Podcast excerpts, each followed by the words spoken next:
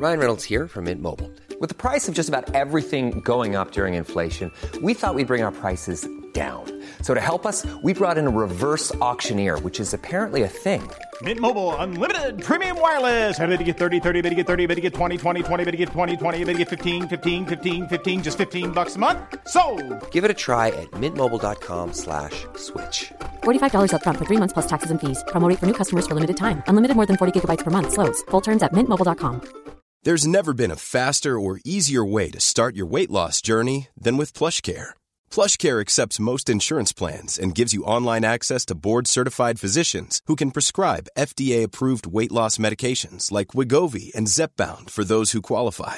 Take charge of your health and speak with a board-certified physician about a weight loss plan that's right for you. Get started today at plushcare.com slash weight loss. That's plushcare.com slash weight loss. plushcare.com slash weight loss. This episode of Canadaland is brought to you by Douglas, a mattress that is trusted by more than 200,000 Canadians from coast to coast to coast. It's a great mattress at a very reasonable price point. Comes with a 20-year warranty and a great deal for our listeners. Douglas is giving you a free sleep bundle with each mattress purchase. Get the sheets, pillows, mattress, and pillow protectors free with your Douglas purchase today. Visit douglas.ca slash Canadaland to claim this offer. That is douglas.ca slash Canadaland. Hey, I need you to pay close attention to this message. It is not an ad.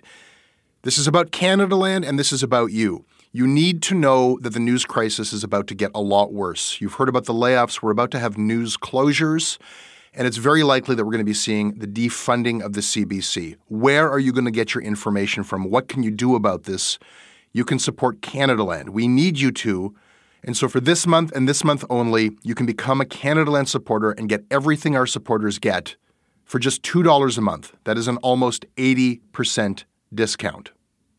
The clock is ticking on this. It disappears at the end of the month, and then we will not offer it. We need your support. We need to keep news coverage alive in Canada. Go right now to canadaland.com slash join. And thank you. This episode of Canadaland is brought to you by Sock Club. The first rule of Sock Club talk about Sock Club. I am in Sock Club. I get a pair of socks every month, quality American made socks, very stylish socks. You can join Sock Club too, or this holiday season, give the gift of Sock Club by going to sockclub.com. Use the discount code CanadaLand. You'll get 15% off.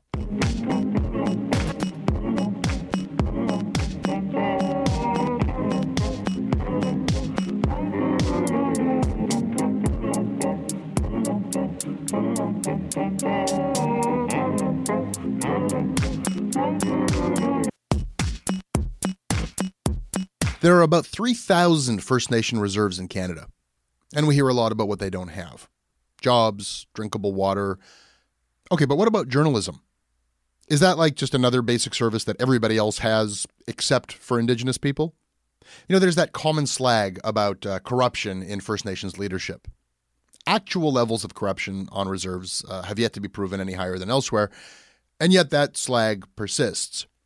But if we're going to talk so much about corruption in band leadership, how can we not talk about the journalistic dead zone that fuels it? Those 3,000 communities are largely completely uncovered by any kind of news reporting. This is kind of a big deal, and a big deal that I've never even thought about before. Perhaps it's dwarfed by larger problems. Perhaps it's just something that, like a lot of things with Indigenous people, we've just been ignoring. Reporter Wawmeesh Hamilton has not been ignoring this. Uh, in a series for Discourse Media, he has been looking at this lack of reporting from and for Indigenous communities. And in this series, he asks a pretty disturbing question Does freedom of the press even apply to First Nations? He'll tell you the answer in a minute. Wait for it.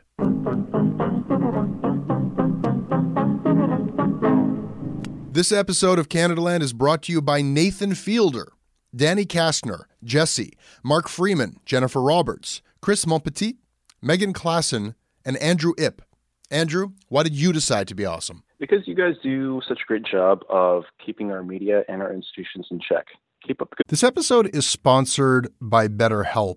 Uh, it's amazing the things that we tell ourselves to talk ourselves out of getting help. Anybody who's actually gotten help knows that the process of getting things off your chest, of taking your stressors, your problems, and just like not letting them be bottled up, working through just conveying them to somebody, half of the battle is just doing that. You unburden yourself. And you know what? If you have a real mental health professional, no, they don't have magic bullets or magic words that make it all go away. But often they can help you see things a little bit differently and guide you to strategies or tools or to a new perspective that actually does help. As the largest online therapy provider in the world, BetterHelp can provide access to mental health professionals with a wide variety of expertise in mental health. Because you listen to this podcast, you get 10% off of your first month at betterhelp.com slash Canadaland. That's betterhelp.com slash Canadaland.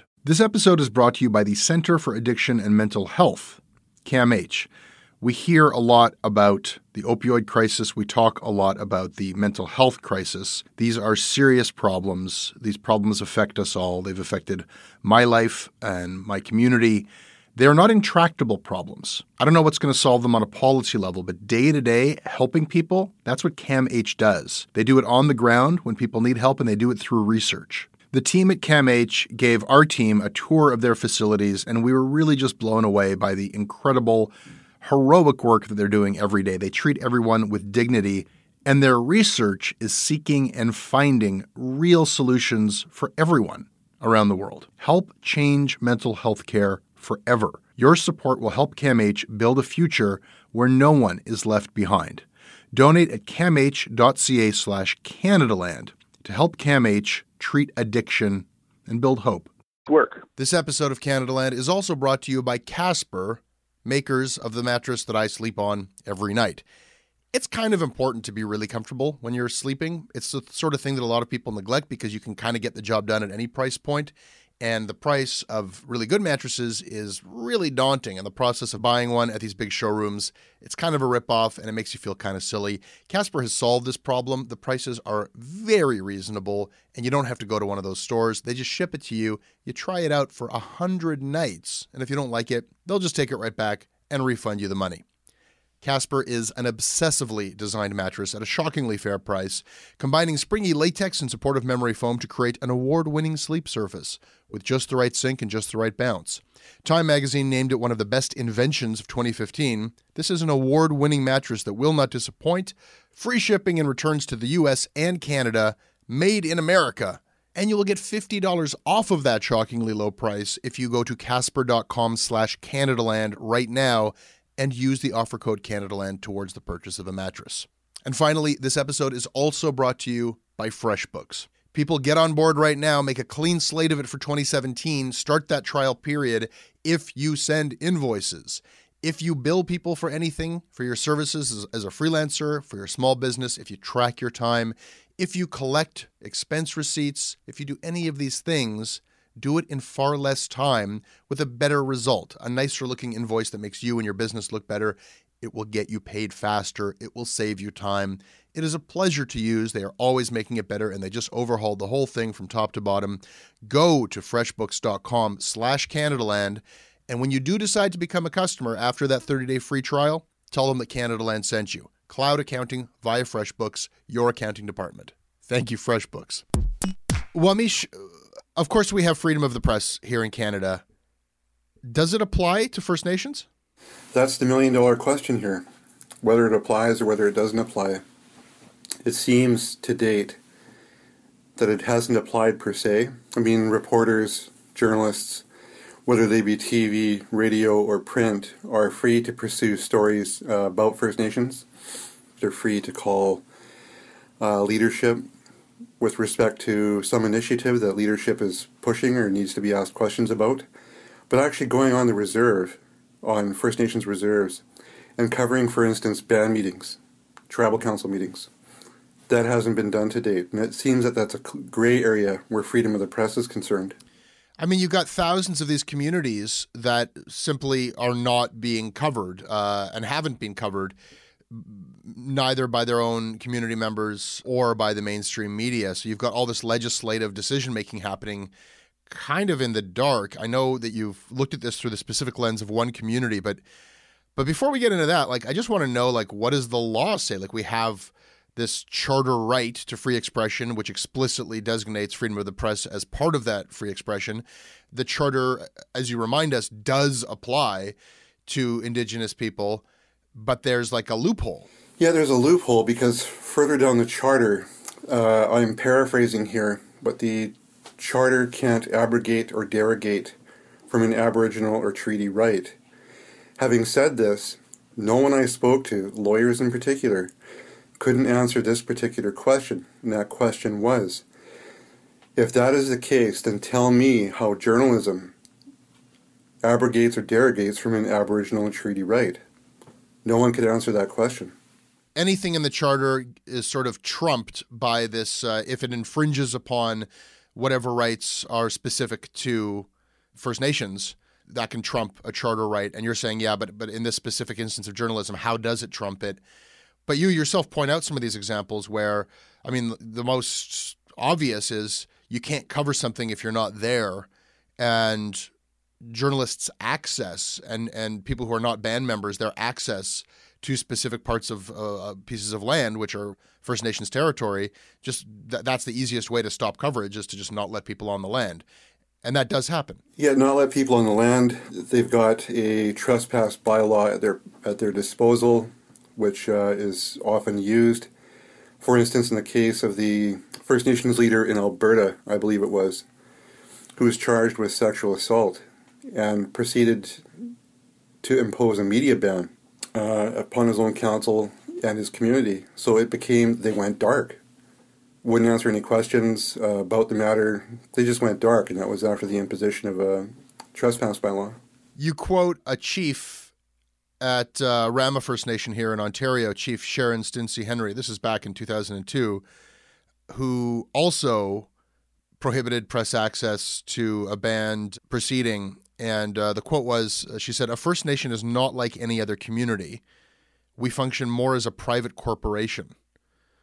I mean, that sort of sends chills down one's spine when you consider the fact that, that they're making decisions about people's lives and members of their community. We, we, we don't govern as as private corporations, but there's a, an expectation of transparency upon uh, elected officials and legislatures. Um, and she's sort of saying boldly that that just doesn't apply to us. Yeah, these aren't private corporations, and we need to be clear about that.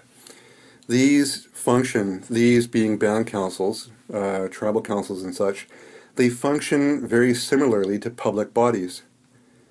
They preside over the political, uh, financial, and social affairs of their memberships. In the case of the Nisga'a, they preside the uh, Wilp Sayuk Nisga'a, the Nisga'a legislature presides over the affairs of 7,000 of its members. They make decisions uh, that affect, that impact that membership. That membership has a right to know, vis a vis independent media, what their public body is doing, what their public officials are doing, and to hold them accountable. It's not simply a matter of uh, trying to prohibit the media from covering the scandals that erupt, though those are sort of the exemplary cases where that power to have a media blackout uh, gets used. You attended a legislature meeting where you you made a list of 35 things and uh, you, write that you were like what the first member of the media to ever ask that question, or perhaps the first. I think there have been since the advent of their treaty some 16 years ago. There have been reporters who have gone there from time to time, depending on the issue. But there's no one who covers their legislature consistently. So I saw at uh, the outset of the story that they they were BC's first modern day treaty and that they had written the Charter of Rights and Freedoms into their uh, nation's constitution. So that to me represented an end. So I called and asked, uh, I'd like to attend your legislature meeting. I notice you have a sitting. You're discussing business of the nation uh, that affects the 7,000 members over three days. I'd like to sit in and I'd like to attend. I used to be a municipal affairs reporter for a small community newspaper for seven years. Mm-hmm. So A, I knew what I was doing, but B, having been a municipal reporter once, I made it a habit of jotting down story ideas as we plowed through the agenda, as legislators made comments, and during question period. And I stopped counting at 35 at the Wilp Sayuk Nisga'a. These are 35 story ideas that essentially wouldn't see the light of day because there was no other media there. There was no way that their members were going to get to know about this unless they attended the meeting or unless some they read through the minutes. There was just there was going to be they may hear of decisions that were made, they may hear of broad subjects that were discussed, but there would be no context to them. And you asked earlier, what's what's the loss? That's that's part of one of the things that's a loss, is the context of these decisions that both their people may be interested in or should know, or that the broader population outside of Nisga'a may be interested in too. I mean, this this is the portal to their world. The stories that you list, there's nothing scandalous or earth shattering. This is just the daily business of any community. Village fiber optic installation is lagging. Paved roads will make Kincolith the true northern gateway to the Orient, an official said. That's that sounds like a story that might have national appeal. Uh, just things of, of interest, I'm sure, to people in the community. Fish poaching, the uh, relationship uh, between commercial fishermen and uh, the a fishing boat upgrade fund. Little, you know, community news items that obviously affect people in this small community. It adds up to, from this reader's point of view, that local journalism is just one more thing Indigenous people don't have. It's just an, it's just another amenity or you know necessity that uh, I mean it's disappearing from the rest of Canada, but it seems entirely absent from these communities. They don't have yet.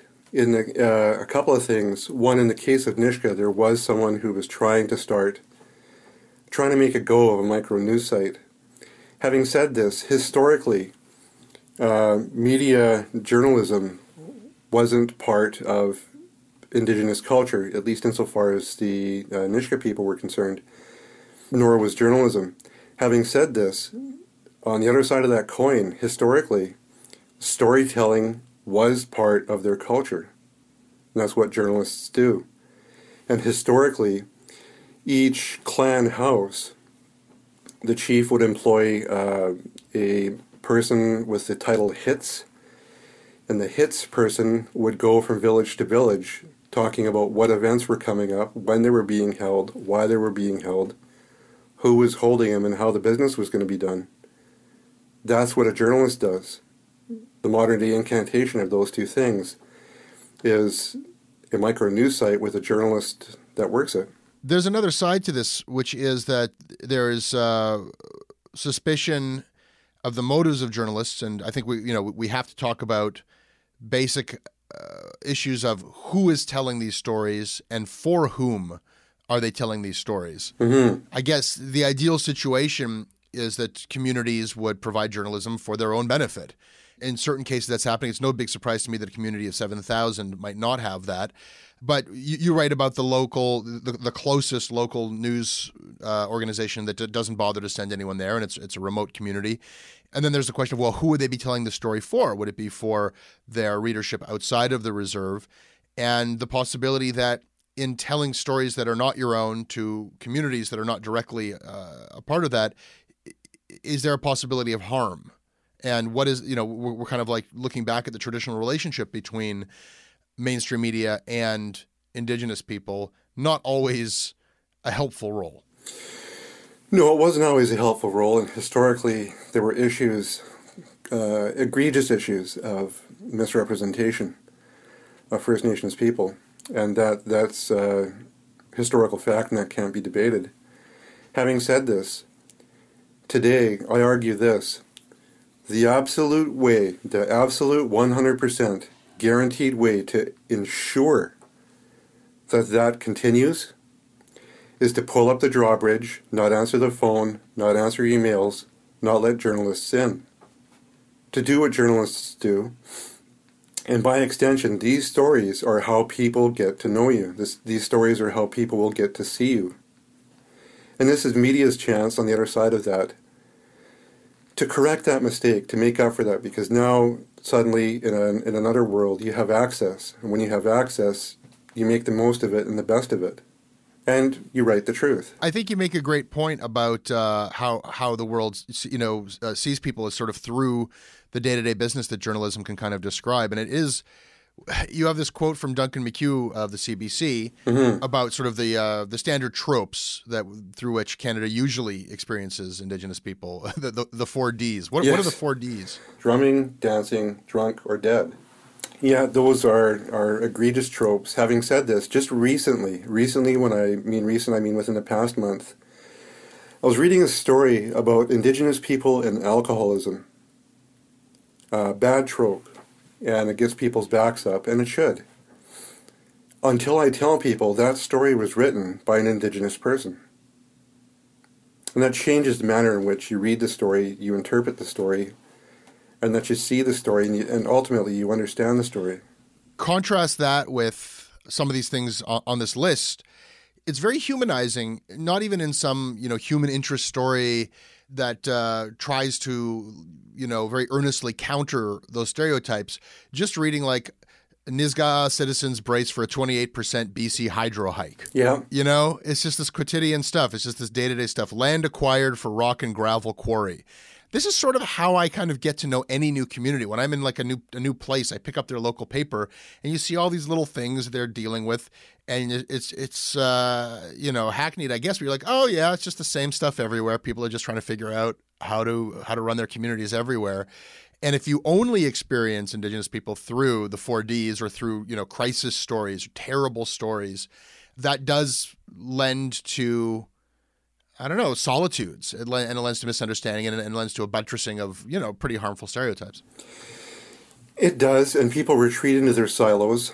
Those stories, those 35 stories, they may be of interest, given the internet now and the, the worldwide outreach, to somebody in Germany. It could be of interest to somebody in Australia. I mean, one never knows. The other thing, and uh, maybe possibly more importantly, these stories would be of interest to the two thirds of the Nisga'a population who live away from home. Right. As I was to find that 5,000 of 7,000 Nisga'a people don't live in Nisga'a lands anymore. They make their lives and they're living away from home, but they maintain a uh, tribal connection to home, they maintain a familial connection to home, they maintain a cultural connection to home, and they're in, as interested as anyone, maybe more so than anyone, about what goes on at home. As it stands, they have Facebook to kind of check in with what's going on at home. Twitter, from time to time, the the Terrace Standard will do what it can to uh, run an Indigenous story. We mustn't forget uh, CFNR, the radio station, that uh, makes its way in the world with Nisga'a stories when they can from time to time. But there's no independent news coverage, no independent media from the Nass about the Nass. When I say the Nass, I mean the Nass Valley, Nisga'a Valley. What what's to be done about this? Because I mean, we're talking about thousands of communities that are many of them incredibly hard to get to, and we are not doing a, a barely an adequate job in covering the rest of Canada that is not so remote. There's tons of urban communities that don't have adequate news coverage. Unless the the journalism comes from within, I don't know who's going to do this because there is another issue we have to talk about, which is just like you can call this like white liberal guilt or or whatever. I do not feel comfortable uh, and would not feel comfortable going into one of these communities and holding elected officials to account. I don't have the cultural context. I don't have the historical context for those communities. At a certain point, I think the point you make in in, in, in the series is you're doing them a disservice by not holding uh, their officials to, to account. So, uh, like, what is to be done here? reporters need to get past that. The reporters need to get over that that uh, discomfort, that uh, get the backup, ill at ease before entering a community you don't know. Get access, and once you have access, you begin to lose that. You begin to get more confident. As I was to discover in uh, there was no media culture in the community that I covered. They were media consumers, but there was no media culture, and those are very different things there was no sort of understanding of journalism or journalists or the place of journalism in a society, particularly where covering a legislature or a public body is concerned. And that's where I came across the program that J- Journalism Human Rights runs, where they uh, send a trainer to a community for, I th- believe it's eight months of the year. This is only done in Northern Ontario First Nations communities They work with Indigenous volunteers from that community. And essentially, what they do is they bring journalism school to them how to write stories, how to cover meetings, how to take pictures, you know, the, the bread and butter, the meat and potatoes. The second way, I think, is the use of conflict sensitive reporting. So you're, you're establishing journalism where there either A, never was any journalism, or you're reestablishing it where it was crushed. I mean, journalism that actively shies away from fomenting division and conflict. It seems almost antithetical to the job. It is. I mean, you're you're there to cover the truth. You cover the truth in a community, regardless of where that community is, or regardless of what the public body is. I don't think a journalist is going to walk in to some place remote and bulldog the council, because as I was to find, there's not a media culture amongst a lot of councils uh, either. This this is new to them. This is something that they've uh, partly rejected in the past because of the egregious manner in which they've been portrayed. Now that we live in a world where the world can see you through the internet or through news stories that they read about you, it's time to start thinking about getting past that and how to establish a, a media culture. It seems pretty crucial uh, because you you get to some basic issues of legitimacy of government. I mean, I I, I can't help but think back just uh, to last month with this story in Labrador from Muskrat Falls, where I was speaking with a journalist who was uh, was present at this occupation and uh, local indigenous communities were just very opposed to this energy project. And of course, I asked, well, how could this energy project have proceeded if they hadn't struck deals with the local indigenous leadership? And the answer was, oh, yeah, they struck deals with the local indigenous leadership. They had made concessions and they had permission. But the deal was not recognized by the communities that this leadership supposedly represents. So without journalism to tell people uh, you know, here's what your leaders have agreed to. Here's how much you're going to get if there's some deal with an energy company. Uh, are you getting screwed by your leaders? Do you want to have a voice in this? Do you agree? You know, you had an opportunity to to protest this, and this also there's a similar pipeline deal uh, pertaining to the community that you looked in on. I mean, you need to have a unified community where the leadership is legitimized, and you can't have that if the information isn't being disseminated to the people there, right? I was talking to a former leader when I was uh, in Gitlaxt'aamiks, and he said, You know, you media guys, you always look for dissension. You always look for division. You look for that crack and then you exploit it. I mean, that's like a parable for our relationship with the people we cover everywhere, which is why you guys only show up when something bad happens. Why are you always just exaggerating or, or you only pay attention to, to people fighting or to rifts? And our answer is, well, that's where the story is. The other loss there is when there's not an independent media or when mainstream media doesn't cover is that uh, there's other news that goes on. There's other things that go on in the day to day lives of the tribes, of the people that don't get covered, that missed, that don't get heard of. And sure, it may be only of interest to those 7,000 people, but we don't know that media is the portal through which the rest of society gets to see, gets to know, and ultimately understand.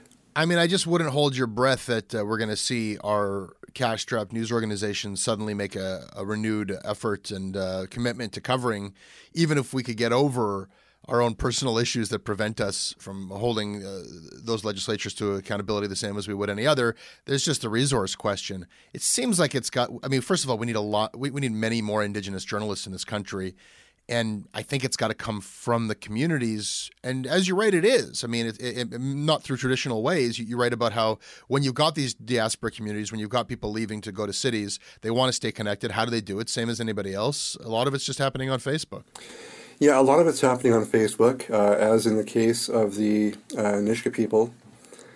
Having said this, uh, Facebook is a good start. It's a good effort, uh, but it's not journalism, and I think that's I think it's part of journalism. It's a tool that journalists can use, but it's not journalism, and there should be something else in its place. And you know, I was just reflecting on the Truth and Reconciliation calls to action, how three of them had to do with media uh, but unfortunately, it occurred right around the time, or at the time, when the machine that is media was breaking down and falling apart. So until that machine gets fixed, it's going to be harder to uh, take steps down this road. I mean, you know, a lot of uh, organizations put their best foot forward in response to the Truth and Reconciliation actionables. And what we saw was a lot of reporting around missing and murdered Indigenous women, which is, don't get me wrong, incredibly necessary, overdue reporting. But it sort of seems to fall under that category of uh, prestige journalism, award winning, important journalism. I mean, it couldn't be further away from the daily business of, of keeping a community informed about itself there's only a handful of Indigenous journalists who work in the country. For instance, I just graduated from the UBC Graduate School of Journalism. I was the fourth Indigenous graduate from that program in the school's history. There's just not that many Indigenous people going into journalism. I mean, there's reasons for that. I mean, why would you go into something that historically uh, painted your people in a very bad light? I don't know. Why did you? Me, I wanted to tell stories and I wanted to take pictures. My father died when I was a little kid. What little I remember of him, one of the very distinct things I remember was him sitting at a table, reading a newspaper from page to page. He knew what was going on in the world. He knew what was going on in the region, and he knew what was going on in the town. And what he read would anger him, humor him, intrigue him, and exasperate him. Now, I don't know whose work that he was reading. But those journalists did their jobs, and I remembered that. You know, the, the good indigenous minds, they're going into law, they're going into economic development, they're going into treaty negotiations, they're going into business. There's just not, not that many people. Journalism is, you know, very far down the list. There's indigenous students in journalism schools. I believe that there are two at UBC this year. It's hard to stay in journalism school. It's hard to get an internship. God knows. I mean, you don't have to be an indigenous reporter to know that it's tough to get a job out there. And when you do get a job, you got to fight to get your stories heard. You got to fight to get your stories known. And more often than not, you know, those stories, those pitches, you know, they don't make it. But you have to decide if this is a hill you're going to die on, and if it's not, you roll up your sleeves, and the next day you pitch again, and you keep at it. It's a tough business to stay in.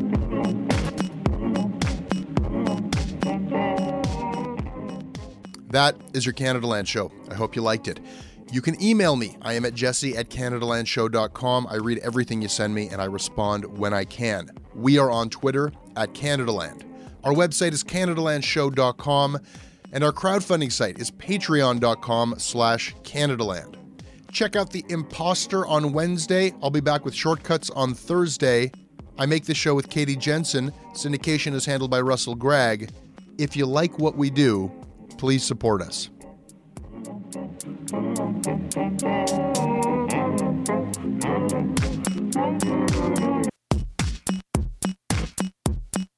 Hey, I need you to pay close attention to this message. It is not an ad.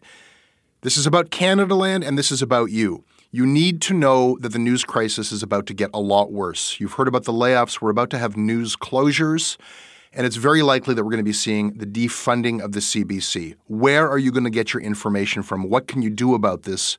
You can support Canadaland. We need you to. And so for this month and this month only, you can become a Canadaland supporter and get everything our supporters get for just $2 a month. That is an almost 80% discount. The clock is ticking on this. It disappears at the end of the month, and then we will not offer it. We need your support. We need to keep news coverage alive in Canada. Go right now to canadaland.com slash join. And thank you. A couple of years ago, a cop was shot dead on a deserted pier in the tiny nation of Belize. The only other person there that night was a frightened young woman, found covered in blood. By all appearances, it was an open and shut case but not in Belize, where this woman was connected to a mysterious billionaire who basically runs the place. Justice will not be served in this case. She's gonna get away with it. Or will she? White Devil, a Campside Media original. Listen wherever you get your podcasts.